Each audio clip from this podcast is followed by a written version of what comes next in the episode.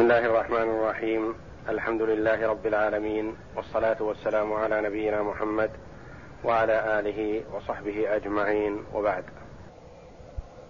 اعوذ بالله من الشيطان الرجيم الم تر ان الله خلق السماوات والارض بالحق يشا يذهبكم ان يشا يذهبكم ويات بخلق جديد وما ذلك على الله بعزيز. في هذه الآية يقول جل وعلا مخاطبا عبده ورسوله محمدا صلى الله عليه وسلم وأمته تبعا له. أو الخطاب لكل من يتأتى خطابه. ألم تر هنا الرؤية القلبية بمعنى العلم ألم تعلم؟ ألم تر أن الله خلق السماوات والأرض بالحق الاستفهام هنا للتقرير. ألم تعلم أن الله خلق السماوات والأرض بالحق؟ وهذا دليل على قدرته جل وعلا ووحدانيته وأنه لا أحد يستطيع أن يعمل مثل عمله جل وعلا ومثل خلقه. ألم تر أن الله خلق السماوات بهذا العظيم والارتفاع البين وما فيها من سكان. كما قال عليه الصلاة والسلام أطت السماء وحق لها أن تئط ما فيها موضع شبر إلا وفيه ملك قائم أو راكع أو ساجد أو كما قال صلى الله عليه وسلم. يعني أنها مملوءة بالملائكة. وهذه الأجرام والكواكب العظيمة خلق الله جل وعلا. السماوات وفي كل سماء سكان وفوق السماء السابعة بحر ما بين أسفله وأعلاه كما بين السماء والأرض وكثف كل سماء مسيرة خمسمائة عام وبين كل سماء وسماء مسيرة خمسمائة عام ثم فوق البحر الكرسي ونسبة السماوات له كسبعة دراهم ألقيت في ترس يعني في صحن كبير. ونسبة الكرسي إلى العرش كحلقة من حديد ملقاة في فلاة من الأرض. هذه المخلوقات العظام. والله جل وعلا أعظم وأكبر. وهو جل وعلا فوق فوق فوق العرش والعرش سقف المخلوقات. ولا تخفى عليه خافية من احوال وأعمال خلقه جل وعلا.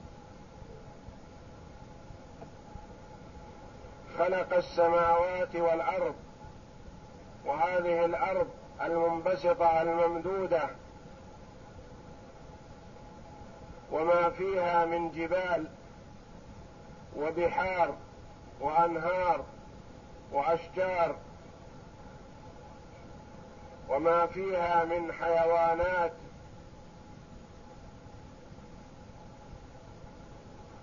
كلها خلق الله جل وعلا. فالآية مسوقة للدلالة على عظمة خلق الله جل وعلا وأن الله أعظم وأكبر. ألم تر أن الله خلق السماوات والأرض بالحق؟ فهو جل وعلا خلقها بالحق لحكمة يريدها جل وعلا. ولم تكن مخلوقة عبثا ولا بالباطل ولا لغير قصد بل خلقت بالحق لحكمة عظيمة يريدها الله جل وعلا. ثم توعد من كفر به وعصى رسوله صلى الله عليه وسلم بقوله إن يشأ يذهبكم ويأتي بخلق جديد. فالقادر على خلق هذه السماوات وهذه الأراضين بهذا الشكل العظيم العجيب المتين قادر على إذهابكم إذا شاء ذلك إذا خالفتم أمره وعصيتم رسله. إن يشأ يذهبكم يتلفكم ويميتكم ويقضي عليكم فهو قادر على ذلك جل وعلا. وفي هذه الآية إثبات المشيئة لله جل وعلا. وأن ما شاءه كان وما لم يشئه لم يكن. إن يشاء يذهبكم ويأتي بخلق جديد. يأتي بخلق جديد يميتكم ويوجد غيركم. على شكل شكلكم ومن بني آدم أو على شكل آخر كما يشاء جل وعلا. ويأتي بخلق جديد يطيعونه فلا يعصونه. وما ذلك على الله بعزيز. ليس ذلك على الله بممتنع. فالمخلوق قد يشأ أمرا من الأمور قد يهوى عملا من الأعمال لكن يصعب عليه ذلك. قد لا يدركه وقد يدركه بمشقة وتعب. والله جل وعلا ما شاءه كان. فليس على الله بممتنع. إذا أراد شيئا أوجده جل وعلا كما أراده. وما ذلك أي إذهابكم وإتيان والإتيان بغيركم وما ذلك على الله بعزيز اي ليس بممتنع.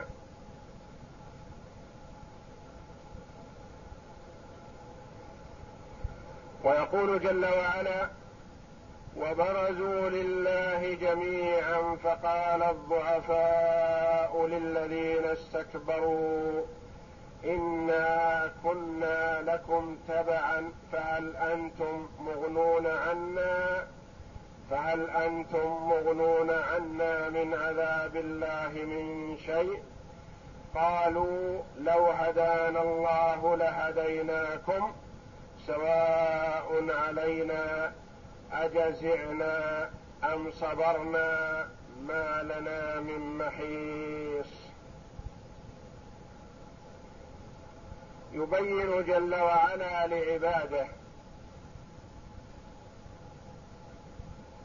موقفا عظيما من المواقف المحرجة للظالمين وأتباعهم ومجادلة بعضهم لبعض ومخاصمتهم ولوم بعضهم بعضا وأنهم يتلاومون وكل ينحى باللائمة على صاحبه.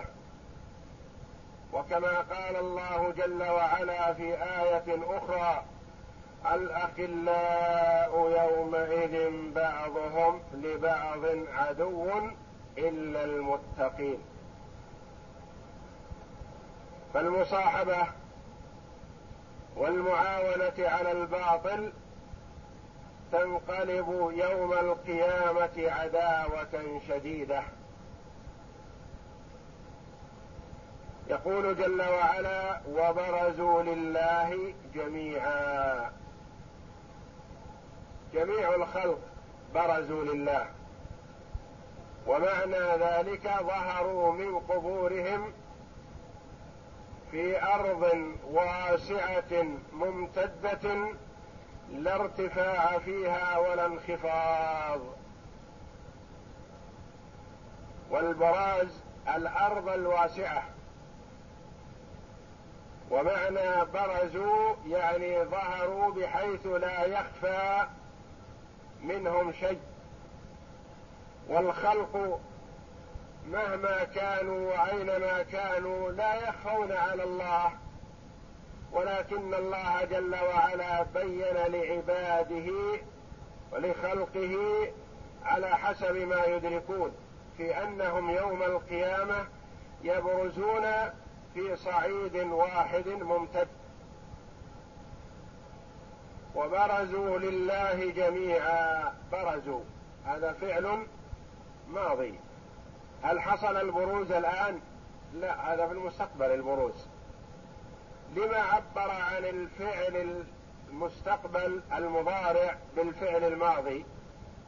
ما قال ويبرزون؟ قال وبرزوا. فهذا كثير في اللغة العربية التعبير بالفعل الماضي عن المستقبل لتحقق وقوعه. هذا شيء محقق.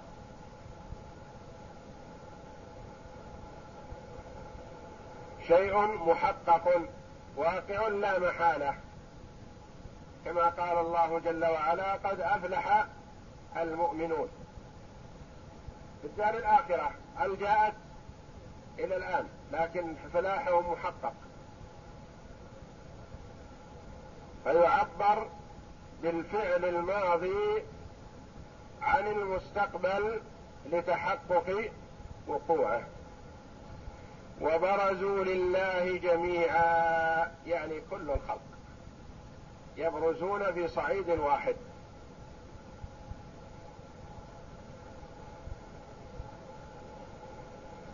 هنا حصلت المجادلة والمخاصمة. فقال الضعفاء للذين استكبروا إنا كنا لكم تبعا فهل أنتم؟ فهل أنتم مغنون عنا من عذاب الله من شيء؟ يقول الضعفاء الذين هم الخدم. والمرؤوسون والأعوان كلهم يعتبرون ضعفاء بالنسبة لمرؤوسيهم لأن الرؤساء يأمرون بالإثم والعدوان وهؤلاء ينفذون. فهم ضعفاء مأمورون فيأتمرون وينفذون ما يسخط الله جل وعلا. ارضاء لرؤسائهم. فقال الضعفاء للذين استكبروا للمتكبرين العظماء إنا كنا لكم تبعا. نحن عصينا الله وأشركنا معه غيره ورددنا الدعوة ولم نستجب للرسل متابعة لكم وطاعة لكم. أمرتونا بمعصية الله فعصينا. أمرتونا بتكذيب الرسل فكذبنا. أمرتونا بالمنكر ففعلنا. نهيتمونا عن الخير والمعروف فانتهينا. فنحن لكم تبع. فأنقذونا كما وردتمونا إنا كنا لكم تبعا. كنا تبعا لكم. تبعا خبر كان واسمها الضمير المتصل بها كنا. فهل أنتم مغنون عنا؟ هل أنتم دافعون عنا من عذاب الله من شيء؟ يقال أغناه وأغنى عنه. فرق بينهما. أغناه بمعنى نفعه وأعطاه ما ينتفع به. أغناه. وأغنى عنه دفع عنه الضر. دفع عنه الضرر والمصيبة. هنا لا يريدون منهم أن يعطوهم شيئا وإنما يريدون منهم أن يدفعوا عنهم العذاب. العذاب وقع الآن.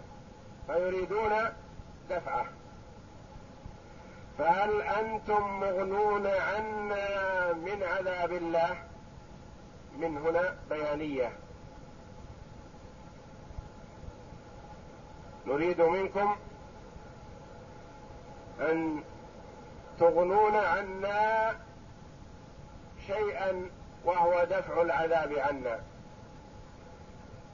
من شيء من تبعيضية ولو بعض الشيء. فهل أنتم مغنون عنا من عذاب الله من شيء؟ ولو شيئا يسيرا.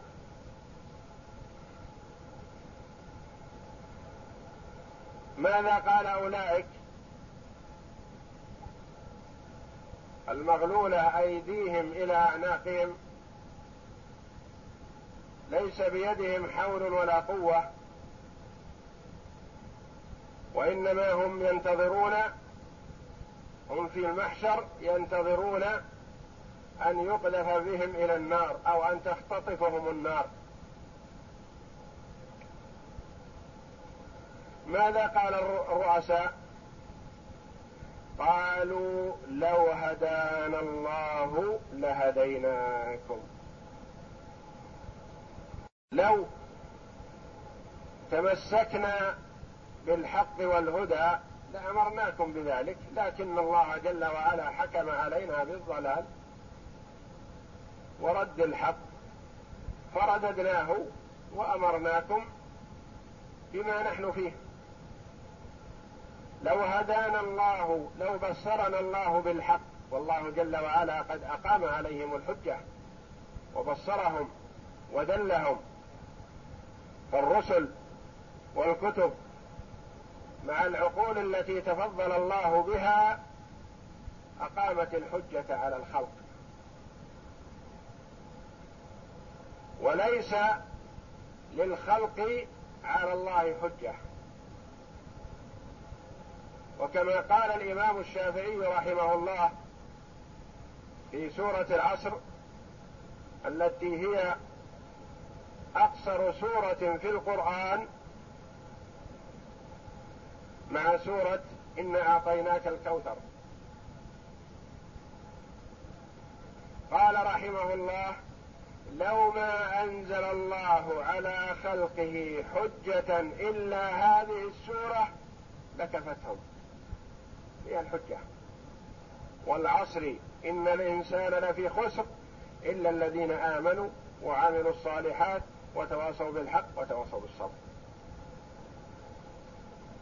إن الإنسان لفي خسر إلا من اتصف بهذه الصفات الأربع. يقول لو ما أنزل الله على خلقه حجة إلا هذه السورة لكفتهم. فالحجة قائمة على الخلق. لو هدانا الله لهديناكم. هذا عذرهم. وهم في العذاب مشتركون والعياذ بالله.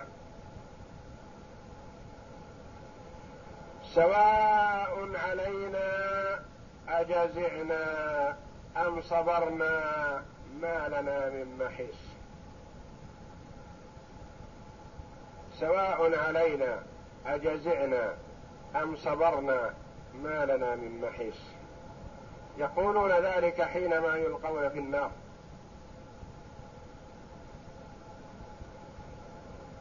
ويعذبون العذاب الأليم.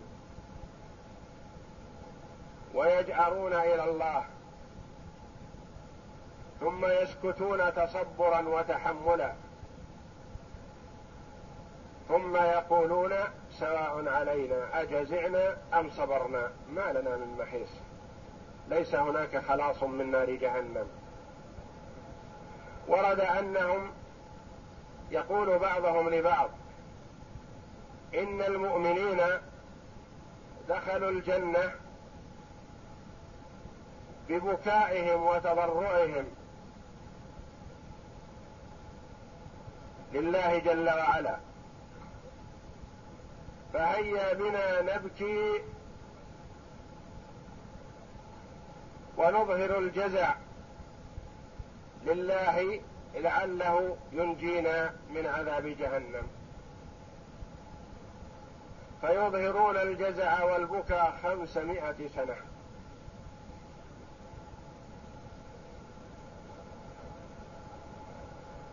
ثم يقول بعضهم لبعض هيا بنا. المؤمنون دخلوا الجنة بالصبر والتحمل الصبر على طاعة الله والصبر عن معصية الله والصبر على أقدار الله المؤلمة. فهيا بنا نظهر الصبر لعل الله أن يدخلنا الجنة. فيصبرون ويتصبرون على العذاب خمسمائة سنة وهم على حالتهم والعياذ بالله. ثم يقول بعضهم لبعض سواء علينا أجزعنا أم صبرنا ما لنا من محيص. محيص يقال حاص بمعنى حاد أو خرج أو أبعد.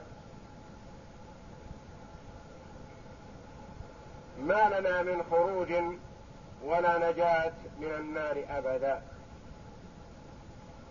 سواء علينا أجزعنا أم صبرنا ما لنا من محيص. الجزع لا يأتي بشيء والتصبر على عذاب جهنم لا يأتي بشيء وهي مآلهم يتمنون الموت فلا يموتون. يستشفعون بمالك خازن النار فيقولون كما قال الله جل وعلا عنهم أنهم قالوا وقالوا يا مالك ليقضي علينا ربك فيمكث كذا وكذا سنة لا يجيبهم ثم يجيبهم فيقول إنكم ماكثون. اخسأوا فيها ولا تكلمون. عذاب وتوبيخ ولوم وخزي عظيم. لمن عصى الله جل وعلا. يقول الله جل وعلا وقال الشيطان لما قضي الأمر إن الله وعدكم وعد الحق ووعدتكم فأخلفتكم. وما كان لي عليكم من سلطان إلا أن دعوتكم فاستجبتم لي. فلا تلوموني ولوموا أنفسكم. ما أنا بمصرخكم وما أنتم بمصرخي إني كفرت بما أشركتموني من قبل. إن الظالمين لهم عذاب أليم. وأدخل الذين آمنوا وعملوا الصالحات جنات تجري من تحتها الأنهار خالدين فيها بإذن ربهم. تحيتهم فيها سلام.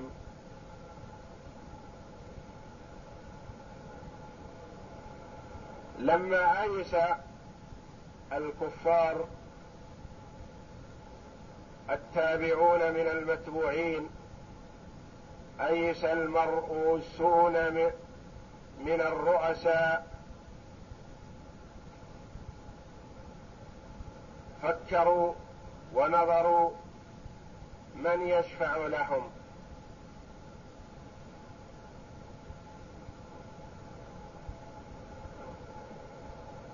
رأوا المؤمنين في عرصات القيامة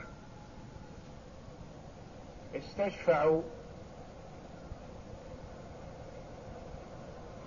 بآدم فأحالهم إلى نوح وأحالهم نوح إلى إبراهيم وأحالهم إبراهيم إلى موسى وأحالهم موسى إلى عيسى كل واحد منهم يذكر خطيئة سوى ما ورد عن عيسى عليه السلام أنه لم يذكر خطيئة وإنما اعتذر وأحالهم إلى محمد. فيأتون إلى محمد صلى الله عليه وسلم فيشفع. عند الله جل وعلا في تخليص الناس من عرصات القيامة.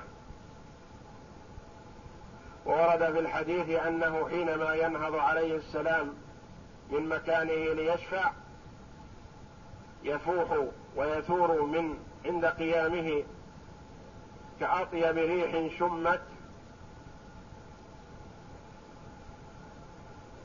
فيتذكر أهل النار حينما يمكثون فيها سنينا وأحقابا لعل إبليس يشفع لهم لأنه هو الذي أغواهم وأضلهم. الرؤساء والمرؤوسون. يأتون إلى إبليس إلى الشيطان. يقولون نحن أطعناك وعصينا الله. فاشفع لنا لعل الله أن يخلصنا من عذاب جهنم. فيقوم فيفوح عند قيامه كأنتن ريح وجدت.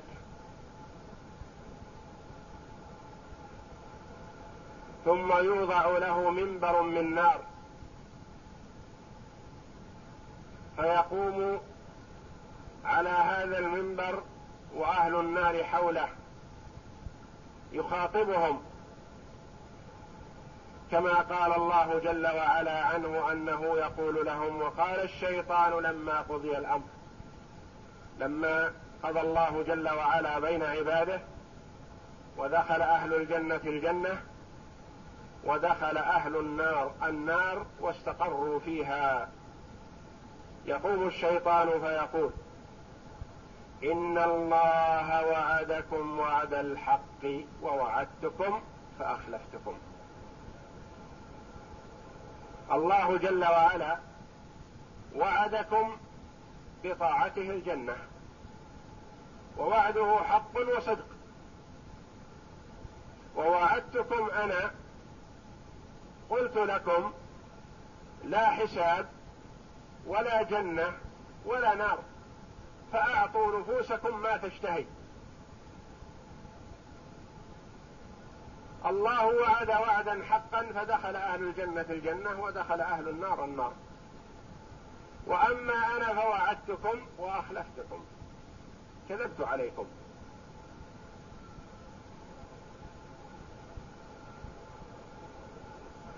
وما كان لي عليكم من سلطان إلا أن دعوتكم فاستجبتم لي. أنتم الخبثاء. وأنتم الأنجاس. كيف يأتيكم الوعد من الله حقا ويأتيكم مني كلام كذب فتطيعوني؟ هل أنا جبرتكم على معصية الله بالسيف والنار بالحديد؟ هل أنا أخذتكم بالقوة؟ لا. هل أحضرت لكم دليلا على ما قلت لكم؟ اذا ليس اللوم لي. اللوم لكم يقول الشيطان اللعين. اللوم لكم. أنا ما جبرتكم على ما دعوتكم إليه. ليس عندي سلطان ولا قوة ولا سيف ولا حديد ولا نار. ولم آتيكم بدليل على ما قلت فأنتم الجهلاء. كيف أدعوكم إلى ضلال وتستجيبون؟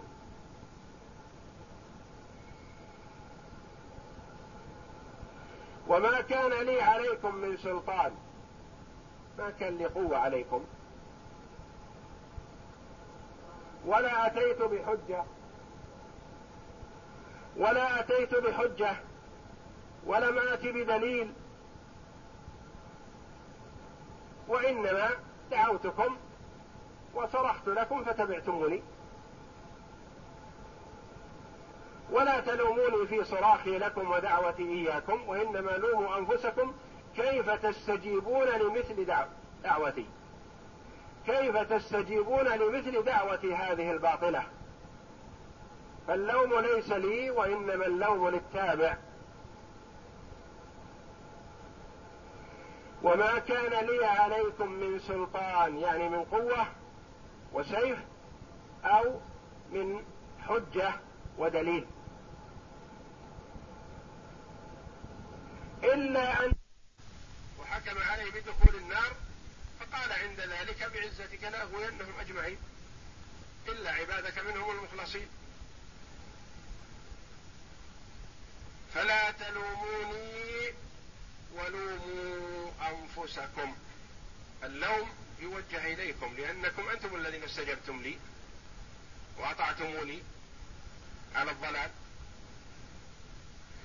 ما أنا بمصرخكم وما أنتم بمصرخية.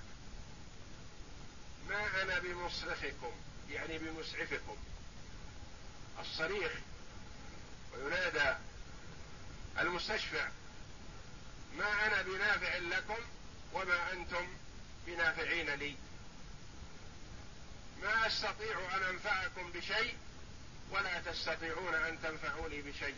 ولن أطلب منكم فلا تطلبوا مني شيئا. ما أنا بمصرخكم؟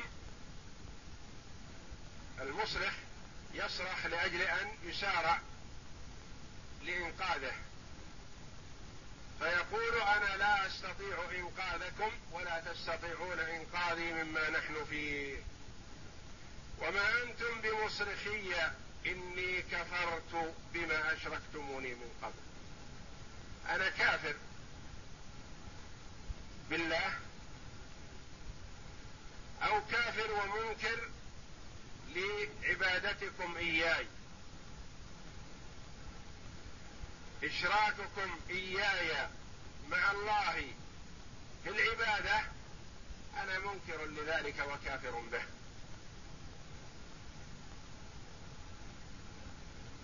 أو أنا كافر بالله الذي أشركتموني معه بالعبادة. فلا أستطيع أن أنفعكم بشفاعة ولا غيرها.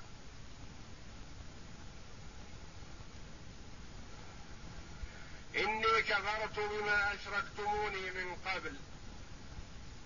أنتم أشركتموني مع الله في الدنيا وأنا كافر بعبادتكم أو كافر بالله الذي عبدتموني وأطعتموني معه. إن الظالمين لهم عذاب أليم. وأنتم منهم يقول الشيطان إن كان من خطاب الشيطان. ويجوز أنها استئناف. بيان لحال من سبق ذكره. إن الظالمين لهم عذاب أليم. فكل من ظلم مستحق للعذاب الأليم.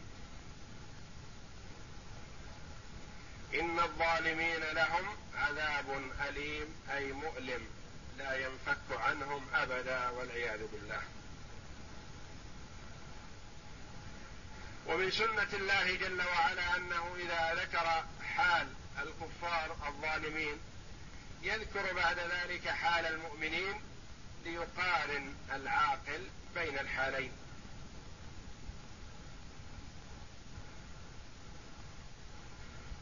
قال جل وعلا وأدخل الذين آمنوا وعملوا الصالحات جنات تجري من تحتها الأنهار. أولئك في نار جهنم وقودها الناس والحجارة وهؤلاء في جنات بساتين وسميت الجنة جنة البستان سمي جنة لأنه يجن ما تحته يعني يستر ما تحته. بالتفاف الأشجار ما تحته يكون مستورا. جنات تجري من تحتها الأنهار من غير أخدود. تتوجه كيفما أراد عبد الله المؤمن في الجنة. النهر أربعة أنهار كما ذكرها الله جل وعلا. أنهار من ماء غير آس وأنهار من لبن لم يتغير طعمه وأنهار من خمر لذة للشاربين وأنهار من عسل مصفى. وتتوجه كيفما أراد المؤمن في الجنة. يجري النهر من هنا فيريده من جهة أخرى فيمشي كيفما أراد بإذن الله من غير أخدود. بقدرة الله جل وعلا. تجري من تحتها الأنهار. هذا مقام حسن. وكلما ارتاح المرء في مكان ما حينما يتذكر أنه منتقل عنه يتأثر. فعقب جل وعلا هذا الذكر. وبعد بيان طيب المقام قال إنهم مستمرون فيها دائما وأبدا خالدين فيها بإذن ربهم. المرء إذا سكن مسكنا حسنا يسر به لكنه حينما يذكر أنه منتقل عنه يتأثر لذلك لأنه في الدنيا ليست دار إقامة. لا بد وأن يموت ويترك ما هو فيه. لكن الله جل وعلا إذا أعطى عبده المؤمن ما أعطاه في الجنه طمأنه بأنه خالد فيها دائما وأبدا. خالدين فيها بإذن ربهم بأمر الله جل وعلا. لا رحيل منها أبدا. تحيتهم فيها سلام. تحيتهم يحيي بعضهم بعضا بالسلام. كما يقال تحية أهل الجنة السلام. تحييهم الملائكة بالسلام. يدخلون عليهم من كل باب سلام عليكم بما صبرتم فنعم عقبى الدار. يحييهم الله جل وعلا بالسلام يسلم عليهم ويخاطبهم جل وعلا ويقول لهم تمنوا عبادي. فرق بين هؤلاء وأولئك يا عباد الله. هؤلاء في الجنة مقيمون فيها دائما وأبدا. لا يفنى شبابهم ولا تبلى ثيابهم ولا تضعف قواهم ولا يموتون ولا يهرمون ولا يجوعون ولا يعطشون على سرر متقابلين.